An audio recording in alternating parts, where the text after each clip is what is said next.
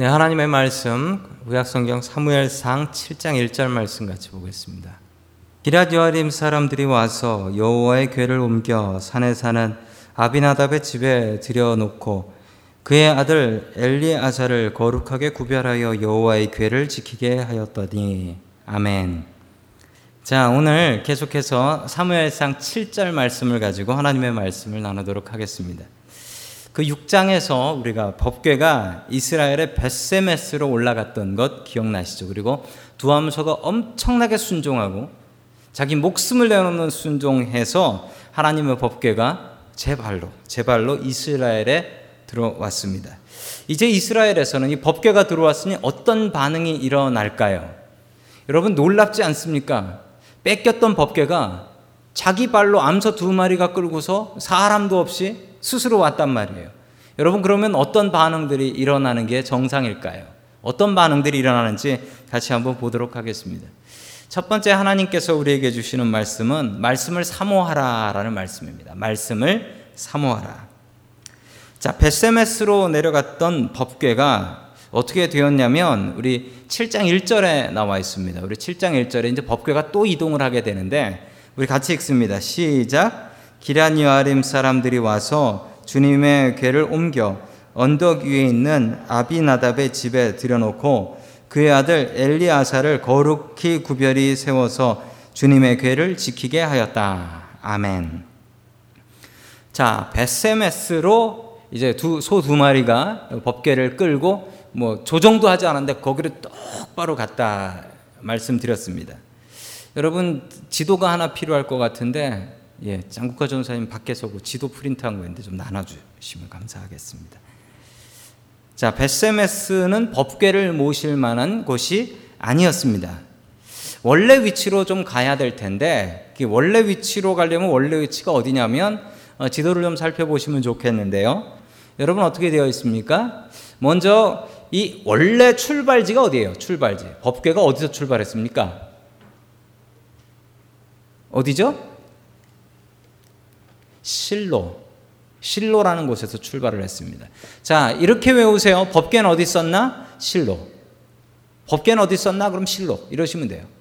법궤가 다른 데도 있었지만 그냥 가나안에 정착해서는 법궤가 들어와서 그냥 실로에 있었다 이렇게 생각을 하세요. 실로에 법궤가 있었던 거죠.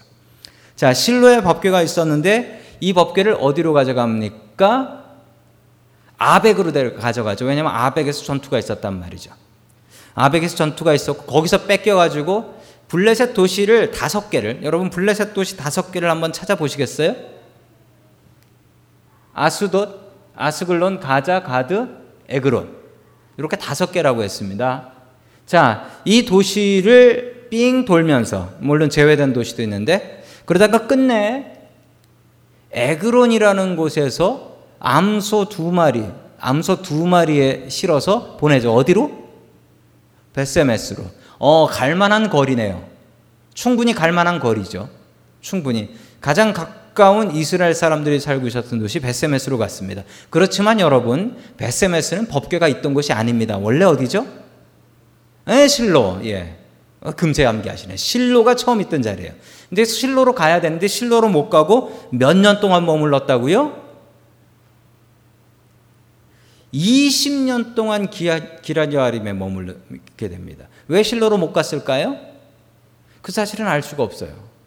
그런데 여러분, 실로에서 나왔던 법궤는 다시는 실로로 가지 않습니다. 저 실로로 나왔던 법궤는 어디로 가게 되냐면 여러분 그 옆에 보시면은 예루살렘 보이시죠? 예루살렘. 자, 누가 누가 법궤를 예루살렘으로 이동시키죠? 다윗이 이동시킵니다. 다윗이. 다윗이 이동시킬 때까지 법궤는 어디에 있었다? 예, 기란여아림에 있었다라는 것입니다. 여러분 그렇다면 왜 실로로 안 갔냐면 성경학자들은 이렇게 봅니다. 어떻게 보냐면 블레셋하고 아벡 전투를 했을 때 그때 피해로 실로에 있는 성막까지 파괴됐다. 그랬기 때문에 법궤를 돌려받았음에도 불구하고 실로로 가져갈 수 없었던 거죠. 법궤가 성막이 실로에 그대로 있었다면 돌아온 저 법궤를 성막에 들이지 않을 이유가 없죠. 그런데 영원히 실로에 있는 성막으로는 들어가지 않습니다. 예루살렘으로 들어가죠. 예루살렘에 들어가서 휘장에 있다가 그러다가 어떻게 되죠? 솔로몬이 성전을 지어서 거기에 들어가요. 거기에 들어가. 법궤가 돌고 돌고 돌다가. 자, 아마 이 아비나답이라는 사람은 레위인인 것 같습니다. 레위인이 사는 곳은 정해져 있었죠. 그렇지만 실로가 파괴되고 나서 실로에 있었던 레위인들, 제사장들은 뿔뿔이 흩어져서 각 지역에서 다른 직업을 갖고 먹고 살고 있었다라고 합니다. 그런 사람 중에 하나가 이 아비나답이라는 사람인 것으로 알려져 있습니다. 여러분 참 안타까운 것은 아니 성막이 파괴될 수 있어요. 파괴될 수 있어요. 그런데 20년 동안 도대체 뭘 한 거예요? 20년 동안. 강산이 변하는데 두 번이 변해요. 그동안 법궤를 제자리로 가져오지 않고 그 산 꼭대기에 있는 아비나답의 집에 여기다가 그냥 박아놓은 거예요. 20년 동안. 어디다가 마땅히 맡길 데도 없기 때문에 그냥 20년 동안 그 산에다가 성막을 박아놓습니다.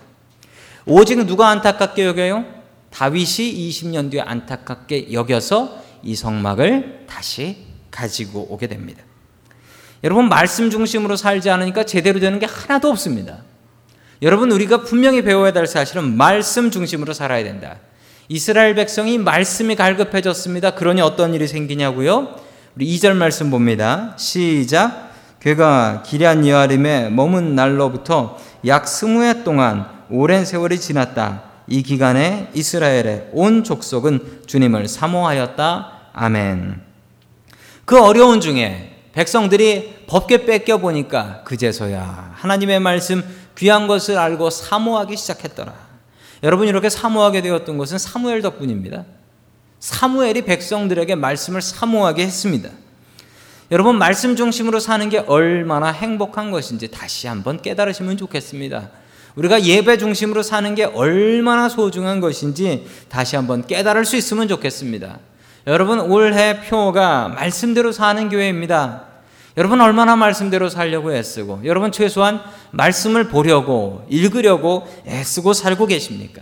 여러분의 삶의 중심이 하나님의 말씀 될 수 있기를 주님의 이름으로 간절히 축원합니다. 아멘. 두 번째 하나님께서 우리에게 주시는 말씀은 문제를 놓고 부르짖으라 라는 말씀입니다. 문제를 놓고 부르짖으라. 구약 성경에 특별히 사사기하고 사무엘에 부르짖는다라는 말이 얼마나 많이 나오는지 모릅니다. 우리 7장 7절 같이 보겠습니다. 시작. 이스라엘 자손이 미스바에 모였다는 소식이 블레셋 사람에게 들어가니 블레셋 통치자들이 이스라엘을 치려고 올라왔다. 이스라엘 자손은 그 소식을 듣고 블레셋 사람들을 두려워하였다. 아멘. 여러분 미스바라는 곳이 이제 성경에 나오기 시작합니다. 여러분 미스바라고 아십니까?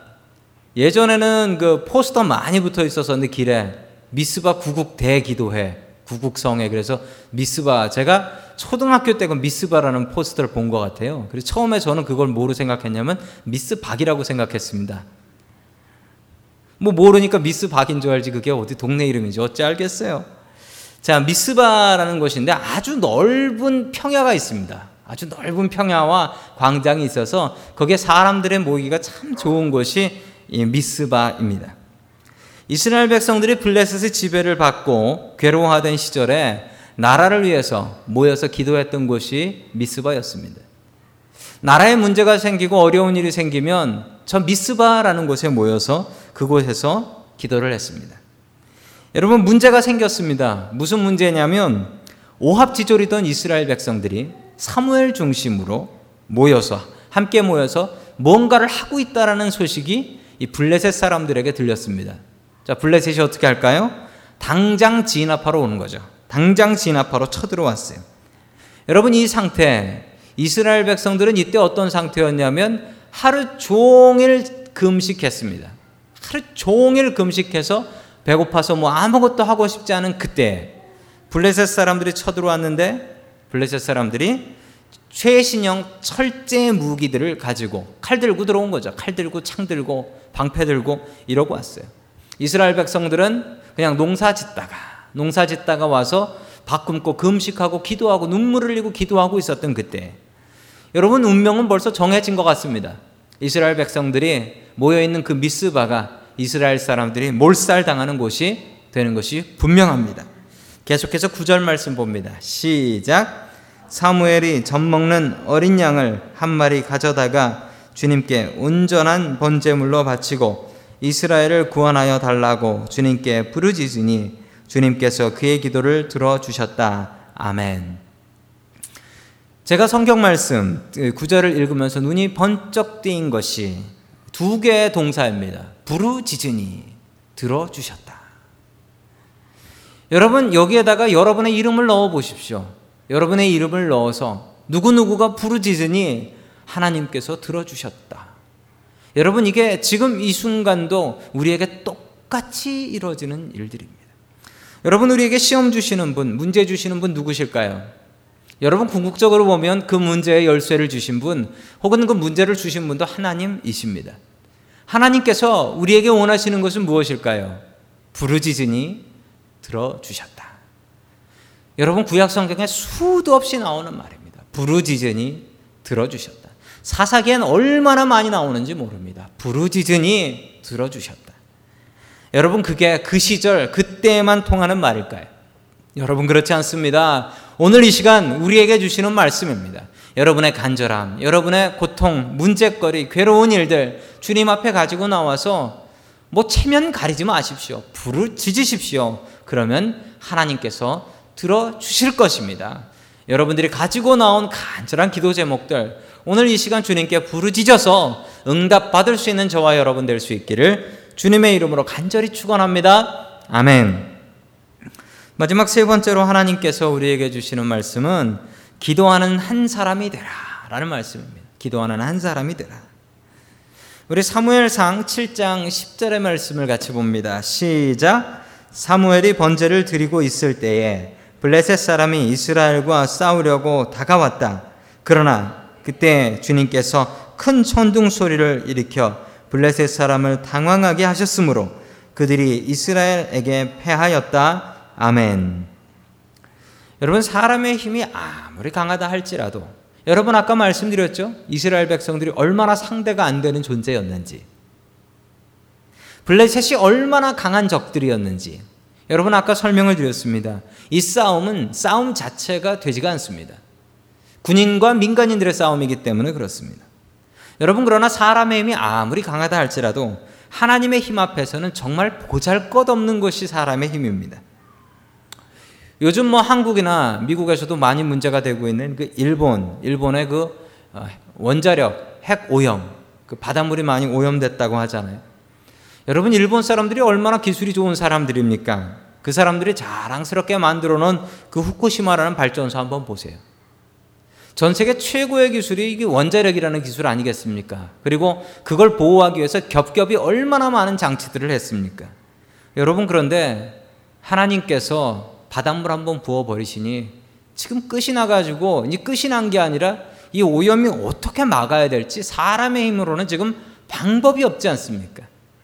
여러분 사람의 힘이 얼마나 아무리 강하다 할지라도 하나님의 힘 앞에서는 정말 보잘 것 없습니다. 그 모습이 참 잘 나와 있습니다. 우리 13절 말씀 같이 보겠습니다. 시작. 그래서 블레셋 사람들이 무릎을 꿇고 다시는 이스라엘 지역으로 들어오지 않았다. 사무엘이 살아있는 동안에는 주님의 손이 블레셋 사람을 막아주셨다. 아멘. 실제로 이 블레셋이 사무엘이 살아있는 동안은 크게 이스라엘을 괴롭게 하지 못했습니다. 여러분 그 이유가 뭐죠? 성경은 뭐라고 이야기합니까? 이스라엘 백성들이 회개해서요? 그거 아닙니다.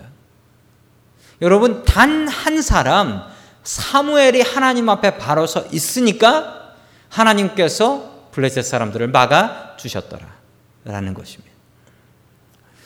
여러분 단 한 사람이 제대로 서면 여러분 하나님께서는요 세상 모든 사람들을 바라보지 않으십니다. 하나님께서도 비빌 언덕이 있으셔야 되는데 여러분 하나님께서 바라보시는 사람이 있습니다. 여러분 그게 우리가 되어야 됩니다. 그게 한 사람이라도 있으면 그 교회 살고 그 가정 사는 겁니다. 그 사업장 사는 거예요. 하나님 앞에 바로 선 한 사람. 때로는 우리는 이렇게 불평합니다. 하나님 왜 나만 이러고 있습니까? 하나님 왜 나만 일하고 있습니까? 왜 하나님 나만? 여러분 성경은 그렇게 이야기하지 않습니다. 한 사람이 바로 서 있으면 한 나라가 산다라고 성경은 우리에게 분명히 이야기하고 있습니다. 여러분 내가 깨어서 기도하면 됩니다. 내가 사무엘이 되면 됩니다. 여러분 그러면 내 가정이 살고 내 사업장이 살고 내 다락방이 살고 내 교회가 살고 내 나라가 사는 역사가 있다라고 성경은 분명하게 오늘 말씀을 통하여 증거하고 계십니다. 여러분 이 말씀 그대로 믿으시고요. 여러분 사무엘이 나다. 나 하나 깨 있으면 된다 라는 마음 가지고 주님 앞에 부르짖으며 기도할 수 있는 저와 여러분 될 수 있기를 주님의 이름으로 간절히 축원합니다.